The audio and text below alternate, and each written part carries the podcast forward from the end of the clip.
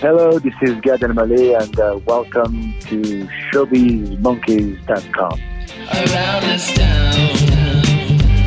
I'm alright. Around this town. I'm alright. I mean, no consequence when you playing with the fire. What influenced uh, a young Gad to get into stand-up comedy?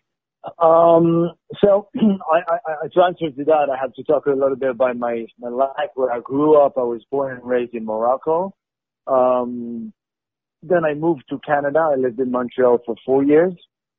And I have to say, um, that I've always wanted to do uh, comedy, but when I started to, uh, watch those comedians, it was more French speakers, French speaking comedians in Quebec, in Montreal, at the festival uh, I was very inspired and I wrote my first one man show. It was not really stand up because I, didn't know what, what, what stand up was. so I did my first show in Montreal. It was kind of a story telling the whole journey about me moving from Morocco to Canada and the cultural shock and the whole thing and family. And then I moved to France, went to acting school and started to uh, do plays and movies and and I wrote um, uh, another show. And one day I watched a video from a guy named Jerry Seinfeld, Mm-hmm. and I said, "Wow." I feel so connected to this way of saying things and the, the the the way he thinks and his mind and his the way he's analyzing and obs- observing. Yeah, that's about observational. And I didn't know it was stand-up comedy, but I just the only thing I knew was I want to do this. Yeah. This is exactly what I can do.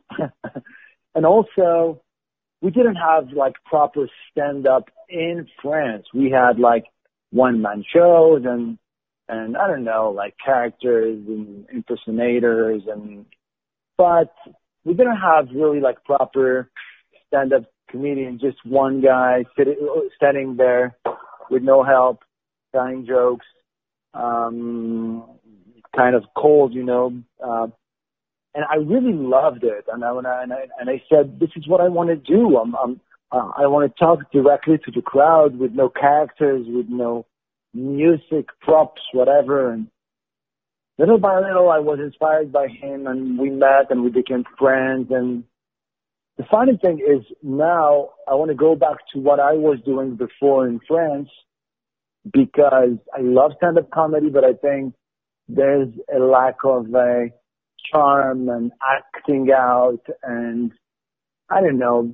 I, I like shows, you know. I like um, I like to, to to see a show with music, with uh, the whole thing. And I think sometimes um, stand-up comedy could be a little dry, you know. yeah. So I, I, I would like to maybe mix, you know, like those two genres. And this is what I try to do uh, these days in America. Yeah, I guess uh, in in Canada you see a little bit of that maybe with the the fringe festivals and with the influence from the Edinburgh Fringe and that kind of thing. But certainly in the U.S. you don't seem to see more diverse shows like that. With, with certainly Yeah. within stand up and solo performances.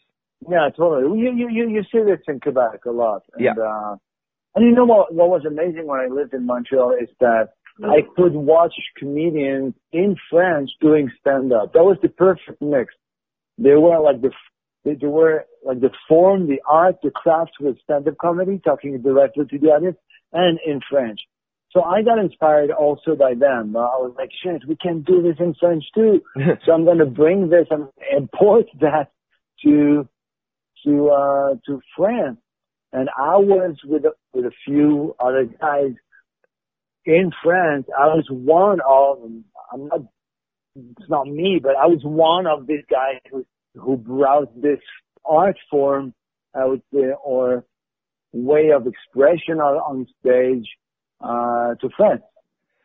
Yeah, which is which must have been yeah very very fun to be a part of something that for for there was relatively new. Yeah, totally, totally, yeah. speaking of new, you then went and did something new after building that career that you just spoke about in France. Uh, you decided, well, I'm going to move to the U.S.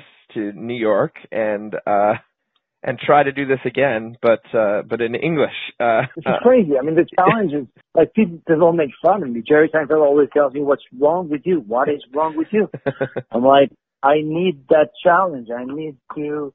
It's like you have everything you need. You have a great career. You make money in France. Why would you go and struggle and try to earn these laughs in another language? And but this is what I want. This is so exciting. You know, I get excited. yeah, which is, uh, I mean, a lot of people. That's why they want to perform, right? Is for that excitement, and you don't want to lose that. So if you can Exactly. bring a new challenge in, I, I yeah, haven't lost it when I when I was in France, but you know, it's like I don't know. Married people won't be happy with the analogy, but if you are married with someone for a long time, sometimes you need maybe something to spice it up. and uh I don't know. So you come up with ideas and you travel and you talk and you. But the thing is now, I you know my, the best feeling is when you are um like when I walk to the club, when when when I'm on my way to the Comedy Cellar, for example, because that's my home club here in New York City. Mhm. When I'm on my way to the club with my little notebook, I'm the happiest man on the planet. And a few weeks before, I'm on my way to arenas in Belgium, Switzerland, Monaco, or North Africa. I, I- don't, I'm not, uh, how you say that, um uh, blasé or saying, because I'm thankful to my fans in Europe and I think one of the reasons why I'm able to do what I do here, even in English, is because of them, because I got confidence and, and really experience because of them, you know? Yeah. But there's, there's nothing, there's, there's nothing such as this great, great, fantastic feeling of going to the club. No, no one knows who I am. I just go on and, and I say my jokes and I try to not bomb and it's hard and it's, it's fantastic. I, I, I- it's, it's, it's a real, real, it's a great experience, you know, for me. It's, um, uh, and I, and I think it's not a, it's not only a comedian thing. I think every person who is really passionate about his work should be able to, um, uh, challenge himself and, and not as hard as that, but maybe, and not starting over all the way, but maybe just to, I don't know, I have the image in, in France, but it's kind of this guy who won at the casino and take all what he wins and he puts everything again, you know? It's like, Yeah. okay, okay, I'm gonna put everything on the number five. But man, you just made ten thousand bucks. Are you out of your mind? You're gonna lose everything. I don't care. I'm getting so excited. But the comparison is not really honest because the ten thousand bucks are are still in my bank account. Right, exactly. But uh, even even if it wasn't there, uh, it seems like o- over the last uh, couple of years living in the U.S., you've now been building this this new reputation, this new ten thousand dollars. Let's say, let's keep with that analogy.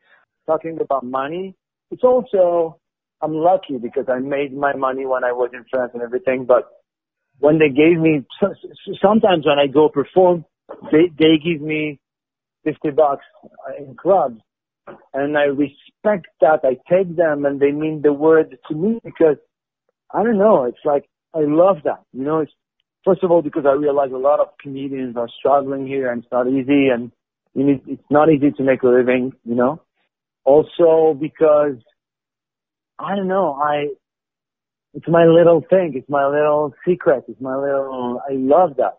And Fr- French people would have, they would freak out. They have no idea. I get sometimes one one hundred bucks a night, and uh they, they would really freak out. But uh, yeah, I mean that's the the nature of kind of starting over, though, is uh, you pay your dues in a different way. Yeah. The the language barrier obviously uh you could speak some english but not to the effect that you were actually performing in english before this uh very much so how has the transition as far as learning the language and learning, you know, Americanisms and things like that been over the last couple of years? I I'm, I remember seeing you uh your first appearance on Conan and it seemed like it was very new to you and now it's been a little while since then. You've done other TV shows and you've been doing all your shows in New York and touring. So have have you grasped more and do you feel there's still a little bit Yeah, uh, to a go? lot. I no, I improved a lot. I worked a lot, as Americans uh, say. I worked my ass off. I worked so hard to be able to not only talk but to translate not the words but my thoughts. You know, this is yeah. what I always say to my friends. They're like, "Oh, what what words can't you say? What kind of?" It's not about the words. It's not about. It's just the, the thoughts. You know, what what what do you want to say that you cannot say really? You know, what do you want to express? You know, that's the hardest part of it. Mhm. You know, but the more you work, and I work with uh, how do you call it, a, a English teacher and a dialect. She's a dialect coach also, and Yeah. and I work with with her a lot. And um, I read and I listen to NPR all the time, and, and um, my English is, is really really improving now. And um, but it's tricky because the more the better you speak, if if my English gets good, there will be some jokes I cannot do anymore. You know what I mean? Oh yeah, yeah. Because my whole shtick about oh I'm from France and blah blah I don't know this da, da, da, da, it it's gonna become like kind of I'm the head of that, you know? Mhm. It's not really I would say not interesting, but it's I have just to to talk about stuff, uh, observations, and I mean it, it, it's fun because it's still my story. But once I'll I'll take the the special in in in, in November, um, I don't think I'll go back to this whole um, how do you say that autobiographic story. You know, I'm from there and I travel and blah blah. And, you know, there's there's something a little bit. uh I don't have the words. I'm sorry, but. uh it's I've done it. I've been there. I told them the story. They've Exactly. You're not you there there are some words you don't know. For now it's good. We're still good. But uh I don't want to sound like I don't want those jokes to expire kind of, you know? Right, where it, where it feels like they don't they don't fit you anymore. Yeah. It's not the case now, but it will be if I say, you know, and again, it's part of the, the, the work that I was talking about, like the challenge. It, that's another challenge. That's a challenge in the challenge. The challenge is to be able to do p- p- performing in English, but now the challenge is to be able to be uh, unique and not ahead of your material and not. I don't know if I'm clear. It's a little messy the whole thing, but uh, Well, that's the, just- that, I- that's stand up I- I comedy wanna- in general.